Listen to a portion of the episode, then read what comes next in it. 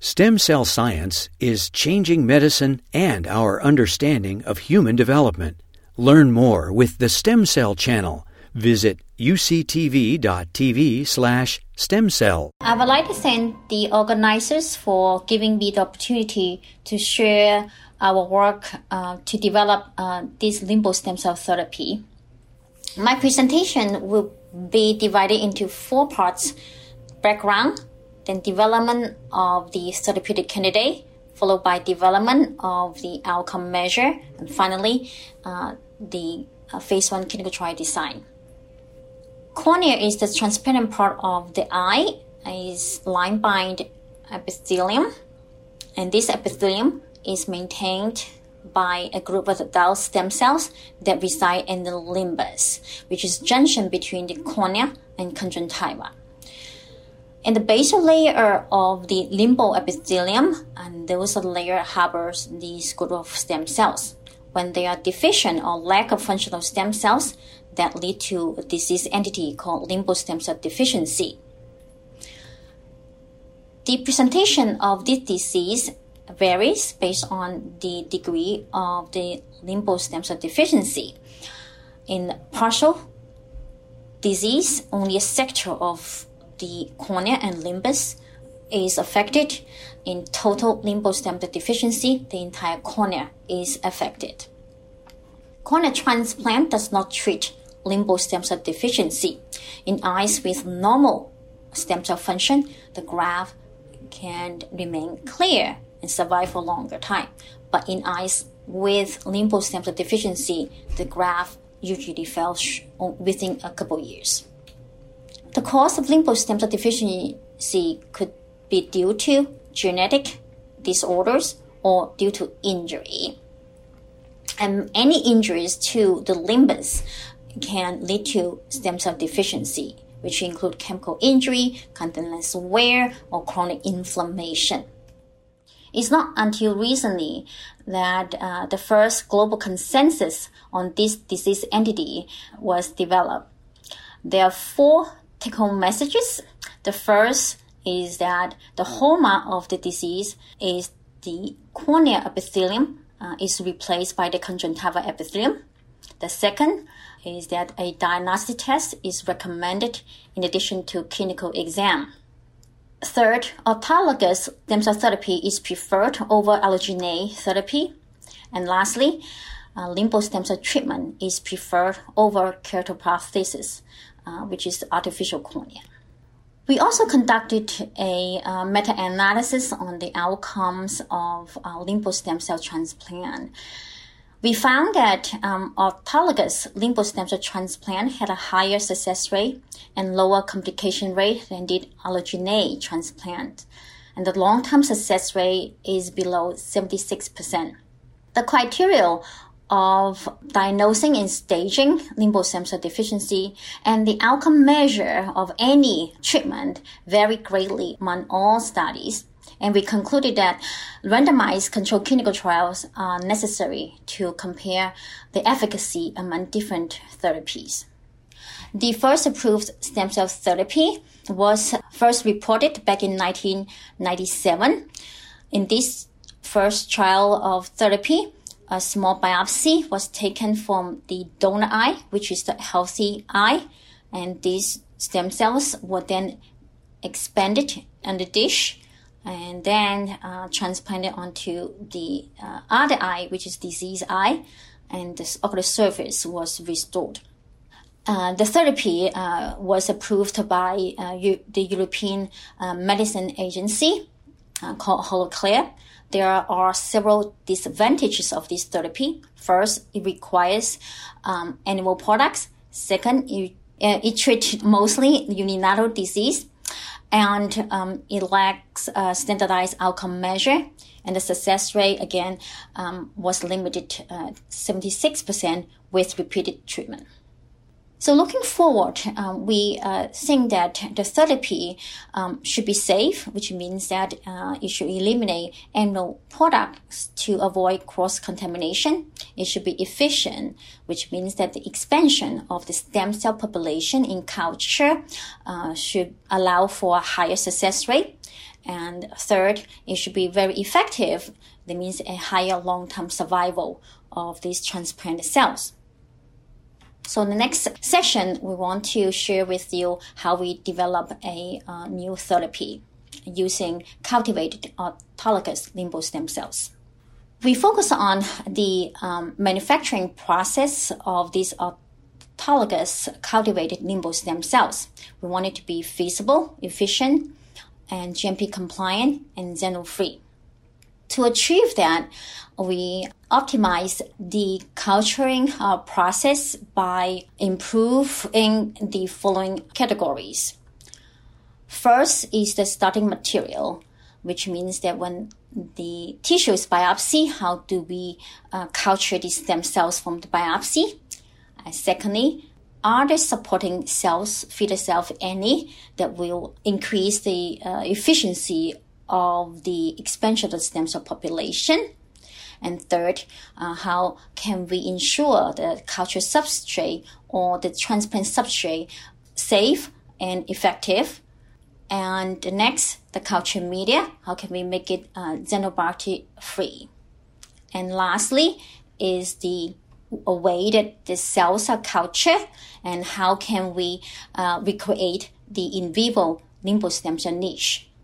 So after comparing more than 70 different culture methods, and we finally uh, develop a xenobiotic-free and feeder-free culture system by uh, preserving the native stem cell niche during culture and then replacing the fetal bovine serum with human serum and also uh, removal of uh, the DMSO and cholera toxin during this process. Uh, next, uh, to comply with the regulatory requirement, we also develop uh, IPCs in process controls and also release criteria so that we ensure the quality of the uh, cultivated uh, limbal stem cells.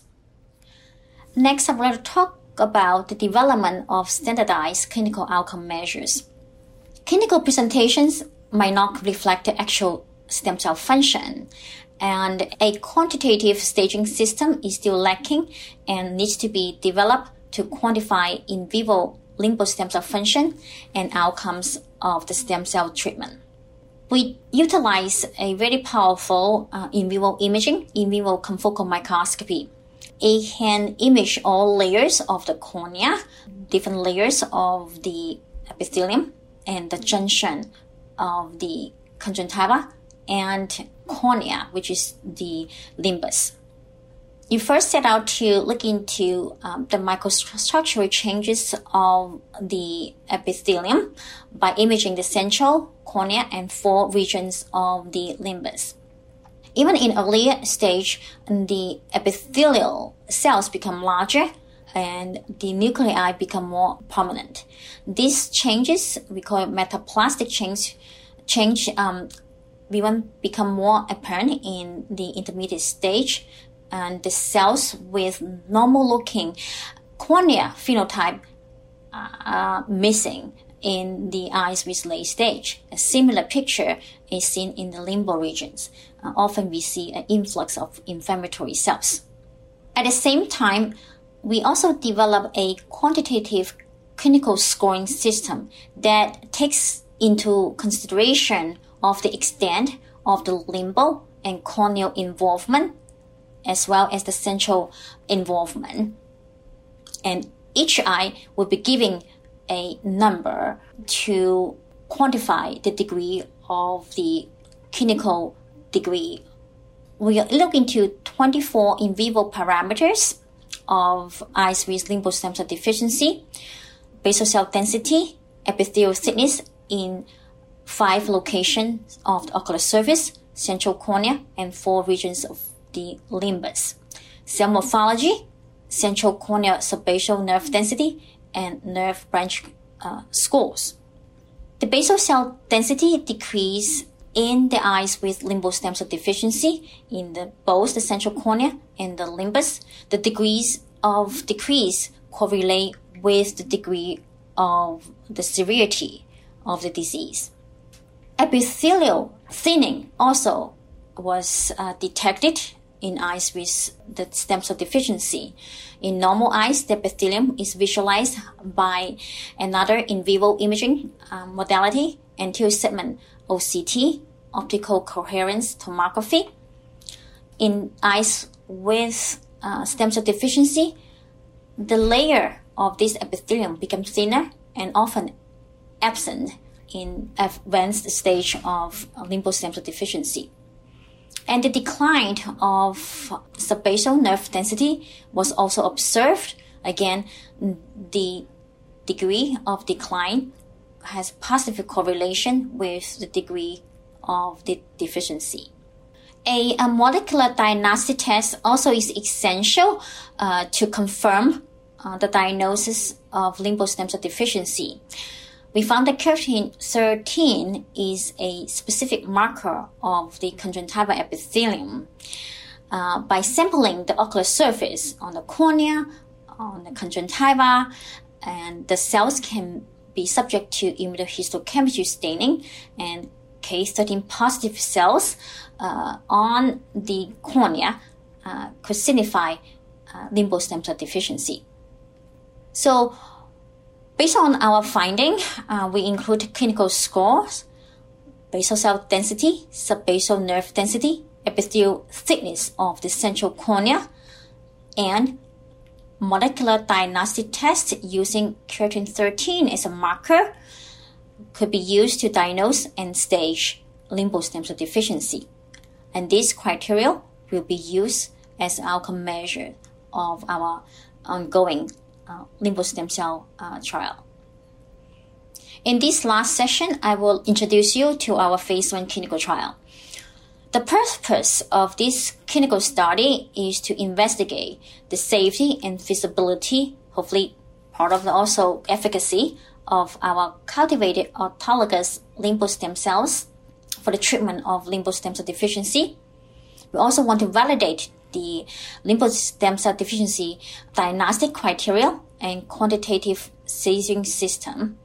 This is a randomized controlled phase 1 clinical trial at a single center. 20 subjects will be recruited. The first five will undergo limbal stem cell treatment and the subsequent 15 will be randomized uh, in a 2 to 1 ratio into the stem cell treatment or the scleral lens uh, treatment group. This subject will be undergo uh, screening um, using the clinical grading system, the in vivo imaging, and molecular diagnostic test to determine the degree of their limbal stem cell deficiency. If they meet the inclusion criteria, the biopsy will be taken from the donor eye, grow them in culture, and then transplant it back to uh, the other eye, the disease eye. The control will be a scleral lens treatment group. You can contact our study coordinator through email or to me if you uh, need additional information. And the trial is registered uh, at the clinicaltrials.gov.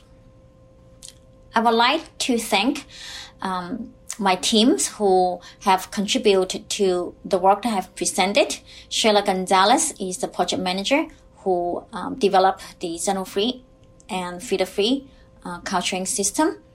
Alan Pascal uh, is our clinical research center uh, administrator who um, helped us tremendously in the entire project.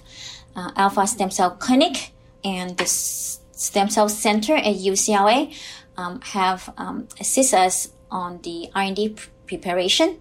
Uh, Dr. Donald Kong um, is the director of the GMP facility, and he has helped us greatly on the GMP tech transfer and also the GMP manufacturing of our product.